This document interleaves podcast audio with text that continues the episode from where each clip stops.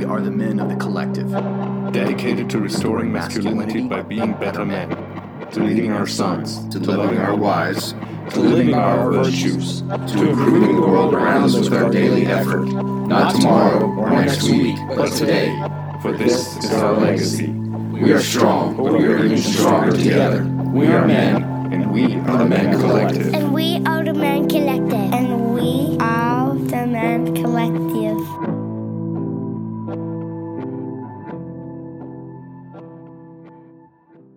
Hey everyone, it's your host Matt Gannon, and welcome to episode 35 of the Men Collective podcast. Today we're going to be talking about servitude. A man's value doesn't come from his net worth, it doesn't come from his six pack or what kind of car he drives. It comes from his ability to serve. Therefore, a man's primary concern should be his capacity to serve and what he can contribute to society. I want you to consider in your daily life what do you contribute to society? What are you offering the world? In your life, serving could take the form of many things. It really does depend on your individual circumstances. So, for example, my life is heavily uh, family, faith, and community oriented.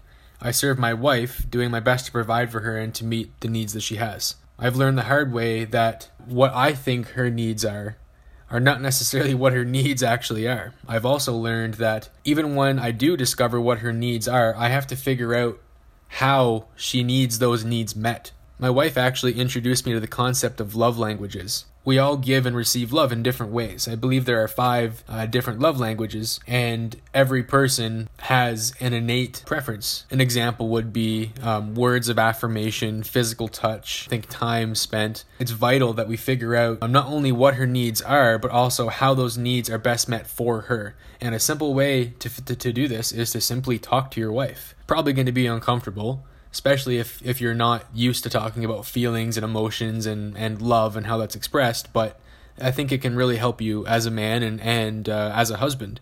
It can really help your marriage. I also serve my children. I teach them. I lead them. I love them unconditionally. I protect them and i provide for them. I'm not always the best father, but I'll die trying to be. That's how I serve my children. I also serve my community. So, through the Men Collective, I work to support and inspire others to show up in their roles as men also while working to do the same in my own life. I also serve my church. I donate to the church. I offer my time. I do kids security and I try to serve God in the ways that I know how. The world needs men who can serve and contribute more than they consume. So, how can you increase this capacity for your contribution to the world? The first step that I've learned is you have to humble yourself. You have to accept within your heart that you're at your best when you're committed to the service of others. I can't even explain how difficult this has been for me to accept because I was always out for myself. I always wanted to make the most money and, you know, have the best things and be the smartest and, and basically just living my life in a very selfish way. And once I learned that my purpose is to serve others and to better the world for my being in it, it almost automatically humbles you. And the more you expose yourself to the world and, and the things of this world, the more you realize how small you really are. Great ripples come from small things. This could be a ripple through your church, a ripple through your family, through your workplace. But a simple comment, a simple act of kindness can send a ripple that changes everything. Many people don't realize that there is great power in being small. So the first step is to humble yourself. Recognize that yes, you are small, but you have great power. You have to accept that you're at your best when committing yourself to the service of others. I have a couple scriptures that I want to share with you, and they'll be throughout this podcast, but the first one is from Hebrews chapter 6, verse 10.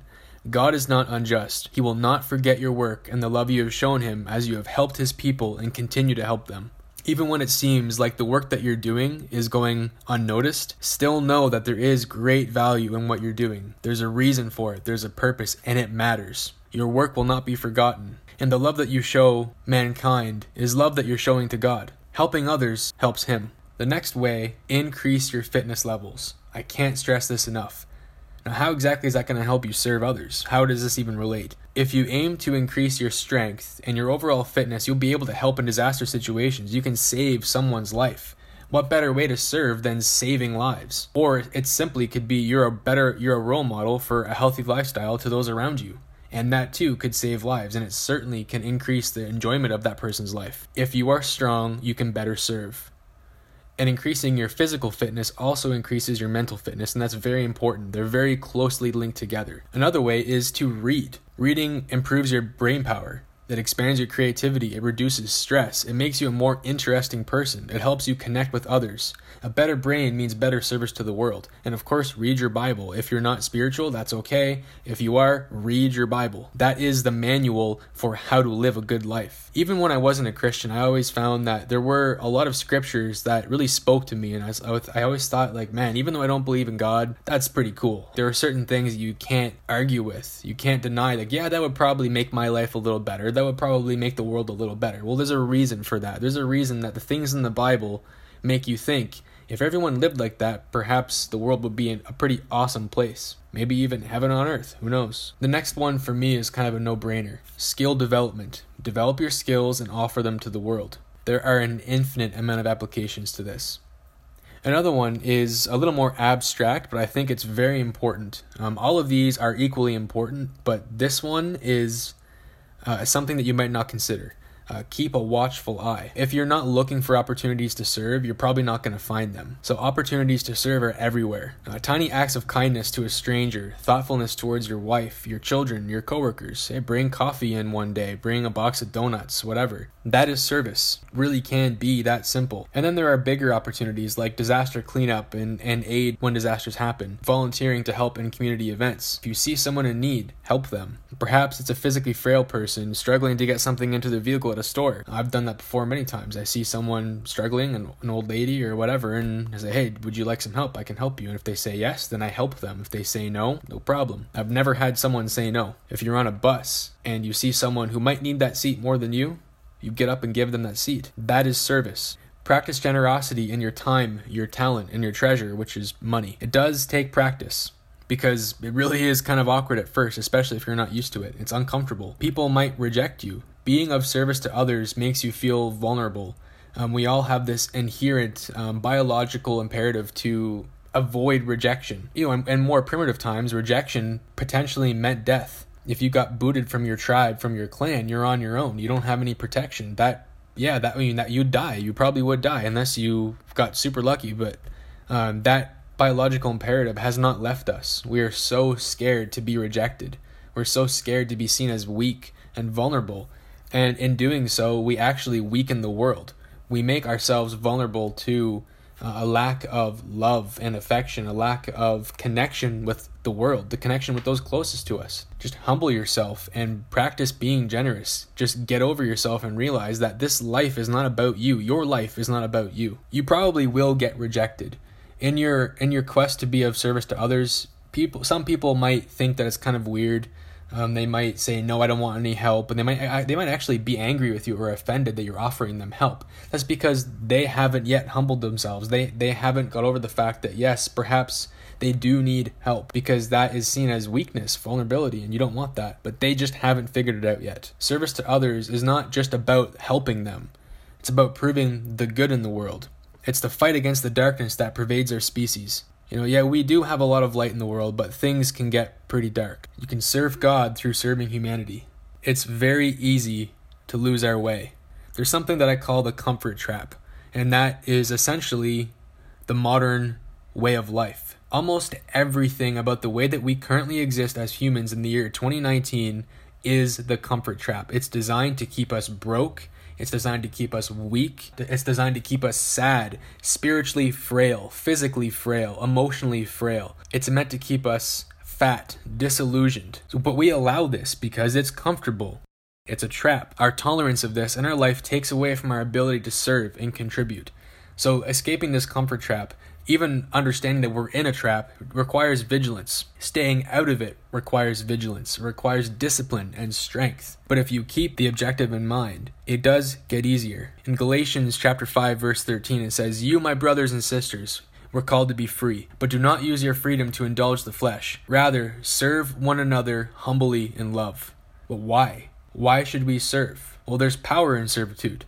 We have the power to better the world. We have the power to get rid of some of that darkness. We have the power to create a ripple that could go on to do great things. We just we really don't know the capacity in which we can change the world with a small act of kindness, a small act of service. We were created with a purpose. We exist for a reason. The world should be better for you having been born into it. You either make it better or you make it worse. There really is no in between. It's progression or regression. Again, you exist for a reason. And remember that boys consume, men contribute. Boys are served, and men serve. I posted a very, um, very small version of this on my Instagram and I got a comment from someone, uh, Daring to Dad. He said, I still think that this is equating our value in relation to others. It's still basing value on performance. I think as men, our birth and very existence is enough for value and the capacity to be loved. First off, I wanted to say thank you, Daring to Dad, for your comment because it kind of offers it gives me a chance to address the other perspective. I can totally see your point um, just based on the the text alone, which is really all you had. So um, I can appreciate that. I so I, now I want to kind of expand upon that. Even if even if you're not presently listening, um, even if you never listen, everyone else listen who's listening still benefits from this. I'm not saying that value comes from other people. What I'm saying is that our value comes from our capacity to serve them. It doesn't matter if they think that we're valuable or not, as long as we stay true to the act of service. Our value doesn't come from the opinion of others. Let's say we help an old lady bring her groceries to her car and she doesn't say thank you. Maybe she doesn't she doesn't seem to appreciate it. Does her ungratefulness lessen the value of that service? Not in my opinion. It's in this way our value is not relative to others. One thing I really do agree with you, though, is that um, our birth and very existence does make us valuable, and we are certainly loved by God. I know that you didn't mention God, but um, you said capacity to be loved well, loved by whom? Our family, our friends. Um, for me, that's all true. And also God. We're inherently loved because we exist. So I'm totally with you on that one. But the concept of our capacity to be loved based on what we contribute is not really part of the discussion. There is a base level of value that we all have. Some tend to express that value more than others. Many let it go to waste, which is really unfortunate because we all have something to offer the world. It's just that many choose to not do so. It is simply not enough to just be inherently valuable because we were born. We must do something with that value. Otherwise, what is it for? Is it really valuable if we do nothing with it? The book of 1 Peter chapter 4 verse 10. Each of you should use whatever gift you have received to serve others as faithful stewards of God's grace in its various forms. So, yes, you have received a gift. We all have. And we must use that gift to serve others as faithful stewards of God's grace in its various forms. So, pragmatically speaking, some men add more value to the world than others. It doesn't mean that they are inherently less valuable. It just means they're choosing to let that value go to waste while they're still alive. And I again, I want to stress that I said adding more value to the world. They had to have already had the value in order to add it in the first place. But then they must choose to unleash it to the world, serve, contribute. I truly believe that it's selfish to not want to be a better man. Even more so, it's selfish to say, I want to be a better man and then do nothing about it. That's almost worse. And of course, it's selfish to not want to serve the world because we all have a gift. We all have value that we can add to the world. A man's primary concern should be his capacity to serve and contribute to society. And interestingly enough, bettering the world starts with bettering ourselves, which is what the Men Collective is all about. In order to better yourself, you have to humble yourself first. Humble your heart and open it up to the possibility that you can be better and you should be better because you're worth it and so is the world. The world needs what you have to offer. So shift your primary concern from making more money and having a nicer car and having nicer things and having a bigger TV than your brother or your best friend and shift that concern to your capacity to serve mankind. If you've enjoyed this episode, please subscribe to the Men Collective podcast for more down to earth motivation around faith, fitness, fatherhood, and how to better show up in your roles as a man. These posts are meant to inspire action, but do not rely on them alone to better yourself. What I don't want to see is all of you guys just listening to my podcast, getting all pumped up and saying, Yes, today is the day, this is the episode, this is the one, and then you do nothing until the next episode. I don't want to see you guys trapped in that cycle because I've been there and it feels good in the moment, but it only leads you down a path of devastation and ruin. Do not rely on these alone to better yourself. You must do the work. I would love it if you guys could subscribe to this podcast. I would love it if you could leave a rating and a review. Share this with your friends, share this with your family, because we all have a mission. We have a job to do. I would love it if you could come alongside me as we carry out this mission together. So, man, I wanted to say thank you, and I hope you have a great night. Take care.